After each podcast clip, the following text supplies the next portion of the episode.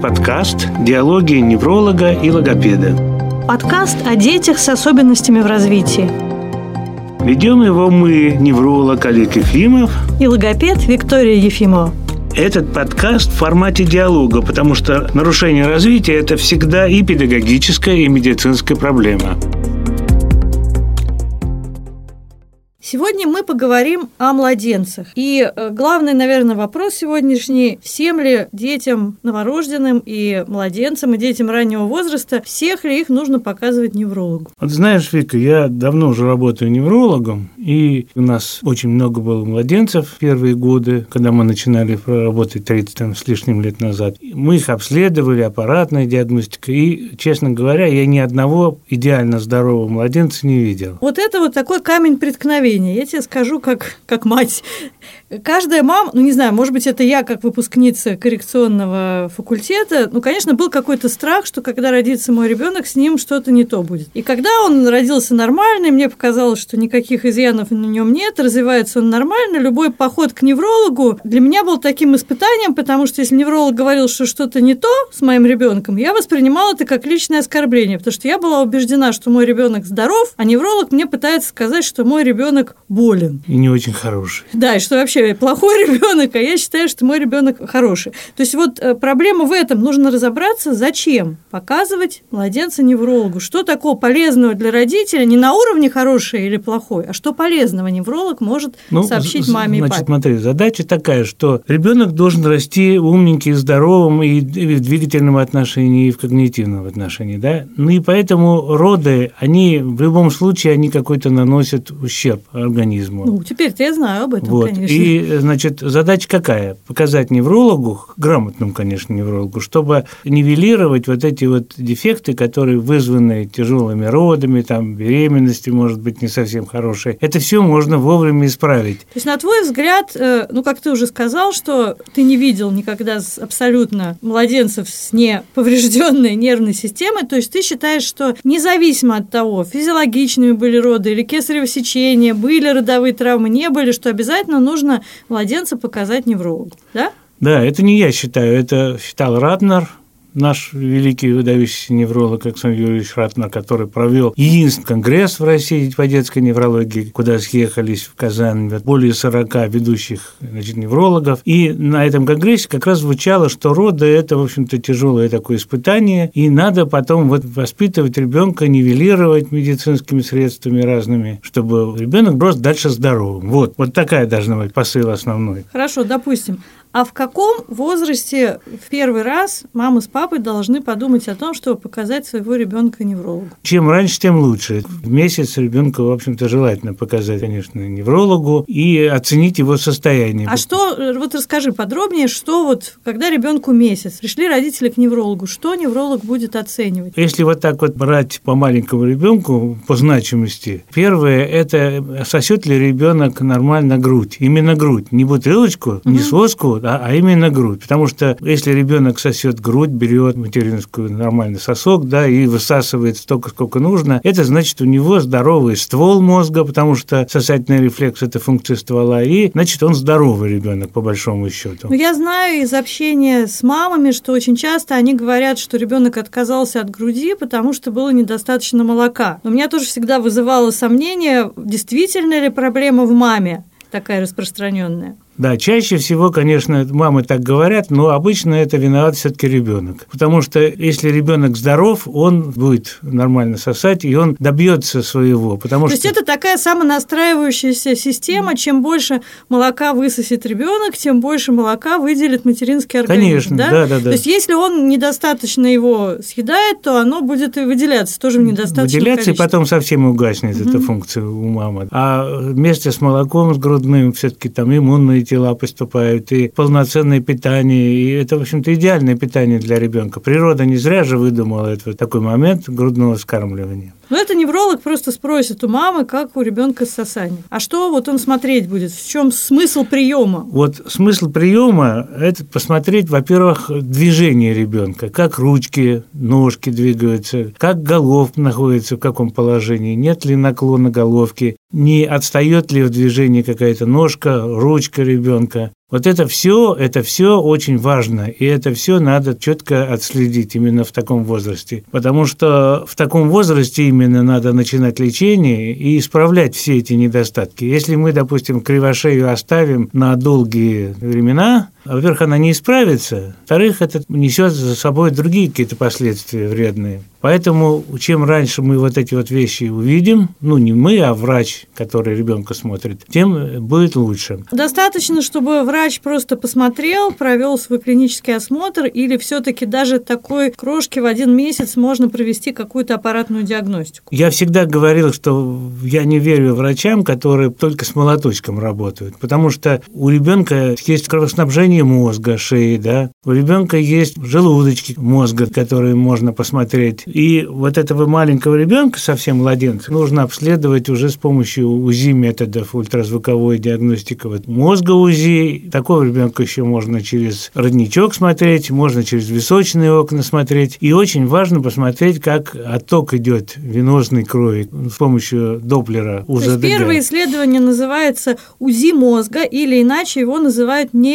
нейросонография. Да. Это исследование, которое позволяет врачу увидеть картинку мозга и размер размеры структур мозга. Да, да, А второе исследование, которое проверяет кровоток шеи и головы, называется ультразвуковая доплерография. Да, это очень информативные методы, они абсолютно безвредные, абсолютно безопасные, дешевые достаточно, то есть очень информативные и хорошие. И УЗИ мозга, да, ребенку, она полностью заменяет МРТ. Поэтому мне иногда кажется вот не совсем это разумным назначать МРТ маленьким детям даже. Если делали, не делали даже УЗИ, да, не если посмотрели. Да, да, да, потому что это, во-первых, дорогостоящие исследования, во-вторых, чтобы хорошо зафиксировать структуры, ребенку часто должны делать наркоз. А наркоз сам по себе – это вообще воздействие очень опасное. То есть иногда МРТ может быть назначено, но только в том случае, если уже на УЗИ мозга врач увидел что-то, что его очень Конечно, настораживает. в крайнем случае, если там опухоль подозревается или кровоизлияние в мозг, что крайне редко бывает у детей, вот только в таких случаях. Значит, э, ты озвучил два исследования, да, еще раз УЗИ мозга и ультразвуковая доплерография. Уже в месяц можно это сделать. Можно. Что еще? Немножечко постарше, если ребенок, то ему сейчас очень важное исследование мы проводим. АСВП это значит... Акустические, стволовые, вызванные да, потенциалы. стволовые или субкортикальные в нашем исполнении, потому что мы расширили да, таламуса. Вот в прошлом да. подкасте мы подробно об да. этом рассказывали. В чем ценность этого исследования? Это единственное исследование, единственное, я подчеркиваю, которое оценивает функцию ствола мозга. А мы же говорим, что ребенок, когда родился, он стволовое существо. У него единственная структура мозга, которая работает и которая обеспечивает его жизнедеятельность, это ствол мозга. И мы, оценивая функцию ствола мозга, можем сделать, во-первых, прогноз на перспективу развития ребенка, будет ли у него какие-то нарушения в дальнейшем развитии, там, этого ну и даже какие-то трудности и проблемы, которые возникают с маленьким ребенком в этом возрасте, такие как нарушение сна или срыгивание, частые проблемы с сосанием, с глотанием, это тоже относится к функциям ствола. Конечно, конечно. А, помнишь, выступал у нас Александр Бенисович Пальчик, и он говорил, что все время вокруг младенцев есть определенные мифы. Одно время был очень большой миф вот о внутричерепном давлении, всем говорили, а теперь, как он говорит, миф о коликах, что если ребенок беспокоен, он кричит, то все объясняют да, коликами. Колик. И со срыгиванием тоже, как правило, отправляют разбираться не к неврологу. Да, гастроэнтерологу неврологу, просто к педиатру. Вот смотрите, ствол обеспечивает нормальный сон ребенка. То есть нормальный ребенок должен спать. Поел, поспал три часа, потом проснулся, хорошо поел, дальше. То есть вот эта вот периодичность должна четко соблюдаться. И если ребенок орет круглые сутки, не дает спать ни ночью, ни днем, значит, какие-то у него проблемы есть, его ну, надо лечить. Можно я тут вставлю да. свое слово, что если ребенок не орет никогда вообще, и вот просто все время лежит спокойно, ну, это, это тоже, тоже вообще-то повод Конечно. задуматься, и это очень характерно, кстати, для детей, у которых потом разовьется аутизм. Конечно, конечно конечно. То есть вот должно быть все э, адекватной ситуации. Это часть развития ребенка кричать, когда он голоден, или кричать, когда он там мокрый, Мок, испытывает да, дискомфорт. Да. Это все нужно наблюдать, это все важные, такие же важные вехи развития, как и коммуникативная. Да, улыбка, это и есть например. коммуникация ребенка, наоборот. Ну, на каком-то этапе, да. Да, это коммуникация ребенка. Значит, э, у нас УЗИ, УЗДГ,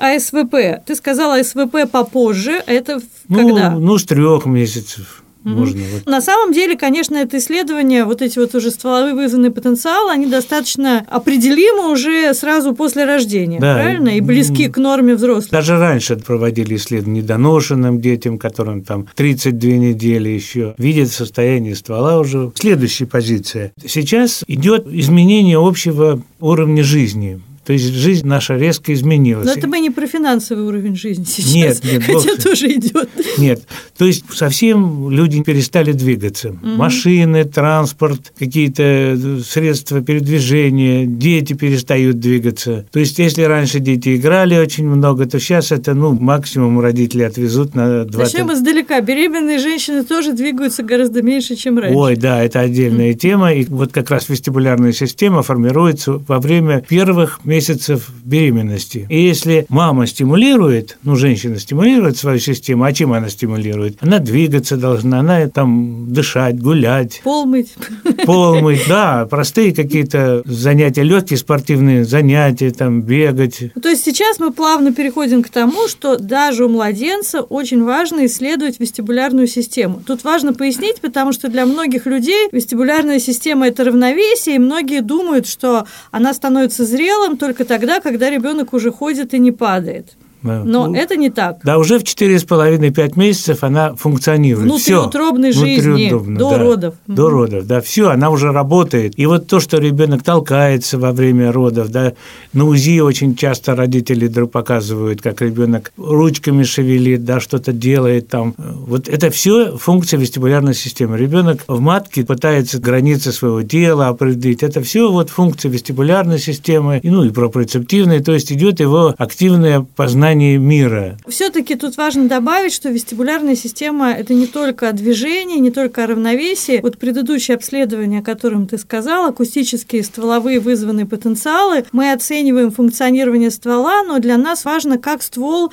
проводит и первично обрабатывает слуховую информацию, да, Конечно. от уха до мозга. Но во внутреннем ухе, помимо улитки, помимо кохлея, которая обрабатывает звуки разных частот, находится еще и вестибулярная система. То есть это вообще единый орган, который работает вместе. И, к сожалению, мы очень у многих детей с нарушением видим либо нарушение слуховой части, либо нарушение вестибулярной части, либо нарушение того и другого. Да. да, и, кстати говоря, я забыл сказать, что когда мы делаем АСВП ребенку маленькому в три месяца, мы можем прогнозировать его речевое развитие последующим. Да, не только то, будет он срыгивать долго Да. или долго ли у него Самая главная слюни. позиция, да, Мгм. что мы можем сказать, что у этого ребенка большая опасность, что он не заговорит вовремя. А самое э, фантастическое, то, что если мы проведем диагностику вестибулярной системы, вестибулярной функции, мы уже в этом в младенческом возрасте можем выделить детей группы риска по возникновению трудностей с чтением, письмом и математикой. Представляете? Да. То есть вы уже в 2-3 месяца можете позаботиться о том, чтобы у ребенка потом не было трудностей в школе. Это для многих будет звучать странно, но это так, потому что исследование вестибулярной системы у детей – это вот новая совершенно тема, и мы оказались счастливыми теми врачами и специалистами, которые побывали на первых семинарах. Вот мы были В Америке, в. Америке, в Хьюстоне. Всего два центра работают. Это вот Росмари Райн в нескольких штатах работает, и во Франции Сильвет Минервотчи, да? Вот и мы теперь, слава богу, так сказать, тоже исп- используем. Ну, это, конечно, очень и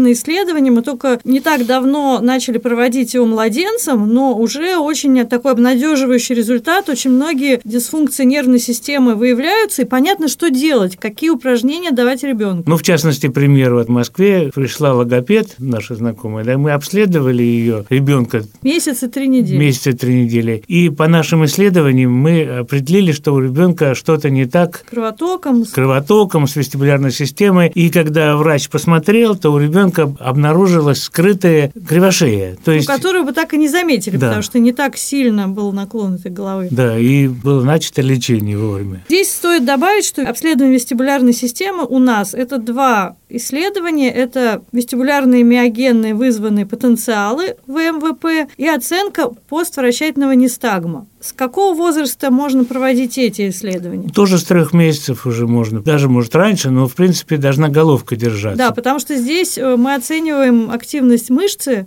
на шее стерноклеидом астеидеус, и нужно, чтобы эта мышца уже функционировала нормально. Мы сказали а, об УЗИ мозга, об УЗДГ, АСВП, два исследования вестибулярной системы. Смотрите, уже целый у нас букет необходимых исследований. Ну, наверное, возникает вопрос, а как же ЭЭГ-то? Да, это очень большая опасность, что какие-то, если события нехорошие в родах или во время беременности, гипоксии там или какие-то родовые травмы, они могут вызвать э, развитие эпилепсии у ребенка. Причем эпилепсия это не обязательно бывает развернутый приступ, большой такой генерализованный. Ну, это то, что кто слышит слово эпилепсия, сразу себе представляет там пену изо рта, тело выгнутое дугой. Да. Может выглядеть как выключение на 2-3 секунды, такое замирание ребенка. Ну, и ты еще говорил кивки и клевки. Да, и более тяжелое это кивки-клевки, когда ребенок очень часто в течение дня, там, может быть, 40-50 раз вот такие... Ну, как бы резко, резко падает голова Резко падает нарушение. А это в каком возрасте можно вообще? Это уже когда сидит он, наверное, отмечается, да? Когда малейшие вот эти странные вещи появляются, ребенок как бы отключается вот на несколько секунд, или он как бы вот такие резкие движения делает, головки, ручками, причем они должны стереотипные быть, одно и то же движение. Значит, мы пришли к тому, что хорошо бы вообще любому ребенку, даже если ему по шкале Абгар поставили там 9-10, хорошо бы все равно сделать ему диагностику. Дело в том, что шкала Абгар – это очень субъективная оценка, это просто акушеры оценивают крик ребенка, оценивают, как у него кожа выглядит, такие вот вещи, да, простые. То есть это субъективные, то, что видят акушеры, врачи во время вот родов. Не предвещает никаких прогнозов дальнейшего Абсолютно, развития. абсолютно, да, потому что, ну, бывают там оценки, когда 10-10 по Абгар. Да, а, да, часто это А потом ребенок, он, так сказать, у него и ДЦП развивается, и все что угодно, что может развиться. Наоборот, бывает, когда у него низкие оценки по Абгару, а, в общем-то, ребенок идет и развивается неплохо. То есть это совершенно, так сказать, такая популистская субъективная оценка. Хорошо, вот пришли, сделали диагностику в месяц. Потом ты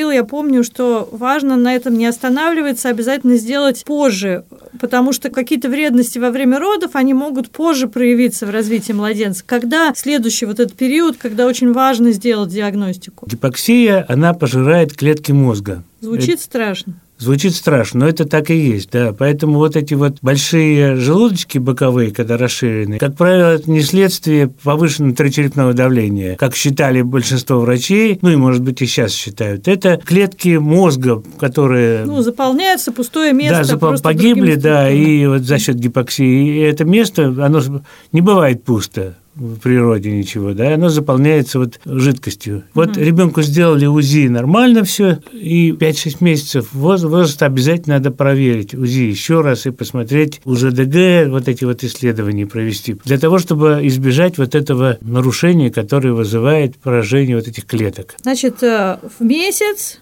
в три в три, в пять, шесть. в шесть, да. Давай просто обозначим, за весь этот период, ну и вообще дальше до года, должны на что родители обратить внимание, на какие вехи развития ребенка. Потому что сейчас э, начала, я смотрю, в социальных сетях бытовать такая вещь, когда родители пишут, что это за ерунда, младенец там должен сделать то-то, должен сделать все то он никому ничего не должен. На мой взгляд, это очень, опять же, опасная позиция, но она, я понимаю, откуда она появляется. Опять же, из страха мам, что им скажут, что у вас там там плохой некачественный ребенок, да. а вы некачественная мама. О чем это, когда ребенок не начинает вовремя переворачиваться там или держать голову или сидеть? Это, как правило, вот как раз то, что мы говорим, нарушение вестибулярной системы. Это система, которая противодействует гравитации, да, то есть заставляет ребенка поднять голову, сесть самостоятельно, встать в конце концов и ходить. Вот и вот эти вехи развития, они четко были прописаны раньше. То вот. есть эти вехи развития свидетельствуют не о том, там умный ребенок или глупый, хороший он или плохой, а о том, насколько его нервная система, ее структуры созревают в том темпе, да. который должен биологически быть. Да.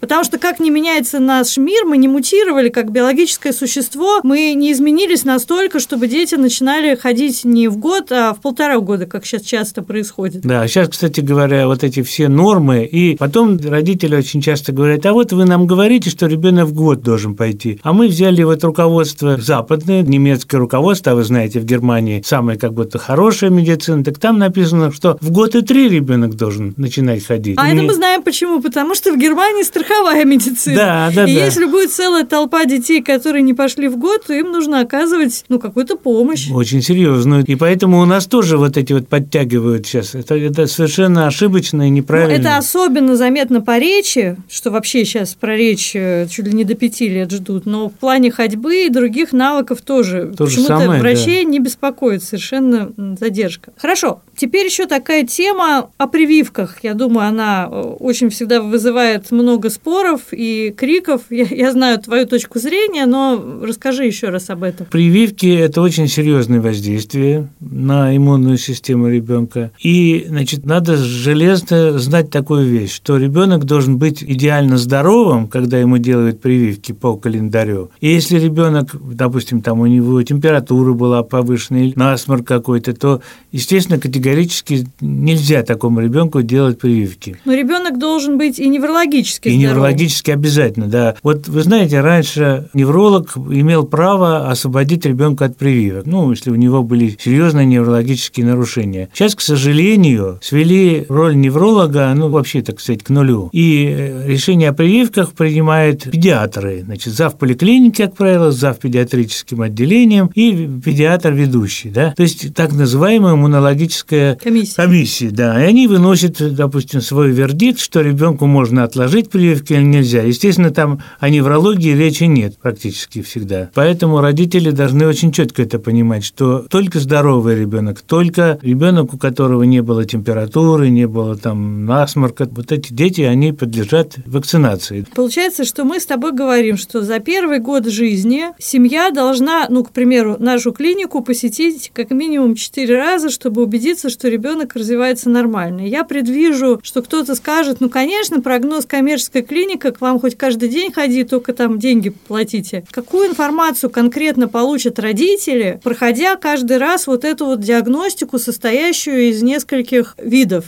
аппаратных исследований? Ну, во-первых, это будет оценка текущего здоровья, во-вторых, это будет оценка рисков будущих, риска развития аутизма, задержки развития речи, алалии, да, задержки ну, развития моторики. Давай поясним, что значит риск. Это не означает, что вот точно уже ребенку привесили табличку аутизм. Мы же не можем сказать точно, что у него будет аутизм, Ну, с, глядя бо- на эту с- с диагностику. большой вероятностью мы можем думать о том, что есть опасность А возникновения. это значит, что нужно начинать активно Лечение, действовать. Конечно, да. То есть фактически эта оценка, вы можете успокоиться и жить просто ну, спокойной жизнью, либо нужно все-таки приложить больше усилий, больше с ребенком заниматься, больше делать массажи, физкультуры. Не обязательно речь идет о лечениях какими-то препаратами. Я должен, знаете, что сказать родителям? Что сейчас идет лавина всяких нарушений. Сейчас очень много нарушений речи. Раньше никогда не было столько детей не говорящих. Сейчас мы идем, вот с тобой, Вика, да, если ребенок маленький говорит, мы просто удивленно смотрим, о, говорящий ребенок. Раньше такого не было. Ну, я хочу тебе сказать, что когда я работала в детском саду логопедом, ну вот еще там в самом начале, я должна была раз в какой-то период ходить в другие детские сады, обследовать детей. И однажды меня отправили обследовать детей в ясли, и там нужно было за несколько часов обследовать 90 детей. Мне сказали, что это, конечно, совершенно нереально. Возьми медицинские карты и посмотри, у кого из детей есть диагноз минимальная мозговая дисфункция, ММД. И выяснилось, что у них практически у всех есть. Вот мне чем нравится диагностика в прогнозе, диагноз минимальная мозговая дисфункция, он ни о чем. Это примерно сказать, что с мозгом что-то не то. Да. Да. А наша диагностика позволяет увидеть, что конкретно не то. Да, а если это- ты знаешь, в какой области, то в этой области нужно дополнительную поддержку ребенку давать. Да, и если вовремя провести диагностику ребенка, вовремя провести реабилитацию, то мы видим, что очень хороший бывает эффект от лечения, от реабилитации у детей не говорящих, да, то есть практически гораздо ну, они гораздо раньше выходят из этого состояния, начинают говорить, и все с ними хорошо. И даже аутизм такая более тяжелая патология, но тоже, если рано, рано начатое лечение, то эффект бывает гораздо лучше. Поэтому лучше прийти к неврологу и сделать диагностику не тогда, когда уже стало что-то очень-очень плохо и уже нужно предпринимать что-то, а до этого, чтобы понять, правильно ли развивается ребенок. Конечно, конечно, конечно. Очень важно это все вовремя. Чем раньше, тем лучше. Это главный принцип должен профилактической быть медицины в детском возрасте. Кстати, именно поэтому мы сделали э, у нас комплекс диагностики, который называется «Здоровый младенец». Да, и мы хотим вообще в будущем, ну, сейчас, к сожалению... Когда и... закончится корона-ситуация, как говорят. Мы хотели открыть, да, специальное отделение для маленьких детей и проводить им реабилитацию. Ну, потому что всегда у родителей возникает вопрос, вот сделали диагностику, а мы что, дома сами должны дальше заниматься? Мы хотим, чтобы были занятия для младенцев. Да, и к нам очень много из Москвы приезжает. Вот я должен сказать, что я всегда как-то к Москве относился так скептически немножко. Как типичный житель Санкт-Петербурга. Да, но, но сейчас я с большим уважением отношусь к, к московским молодым ребятам, которые читают по-английски, читают рано литературу какую-то специальную, да, которые даже многие врачи этого не знают. И приводят ребенка, не говорящего, в год и пять, в год и там шесть, и говорят, вот наш ребенок не говорит, что нам делать в панике в такой, понимаете? Мы, конечно, начинаем с ними работать, и все это быстро уходит. А в Петербурге мы что-то не видим. Вот это э, количество детей очень мало, кто к нам приходит. Ну, я не знаю, они, наверное, делают мануальную терапию или остеопатию все. Давай резюмируем все, что мы сегодня сказали. Итак, мы говорили о важности аппаратной диагностики для младенцев, и мы говорили о том, что уже в месяц можно провести многие исследования, и э, желательно их повторять несколько раз на протяжении первого года жизни. Ну, конечно, там еще врач будет говорить, что вот это исследование нужно повторить. То есть здесь уже если в контакте с неврологом, то с нашим неврологом, то это не надо думать, что всем подряд надо все делать. Это вот будет такая диагностика уже выборочная. Ну что ж, наверное, о младенцах на сегодняшний день все, что мы хотели вам сказать. Да, очень важно это, конечно, чтобы дети росли здоровыми, хорошими и не было у них никаких проблем. Спасибо за внимание. Всего хорошего.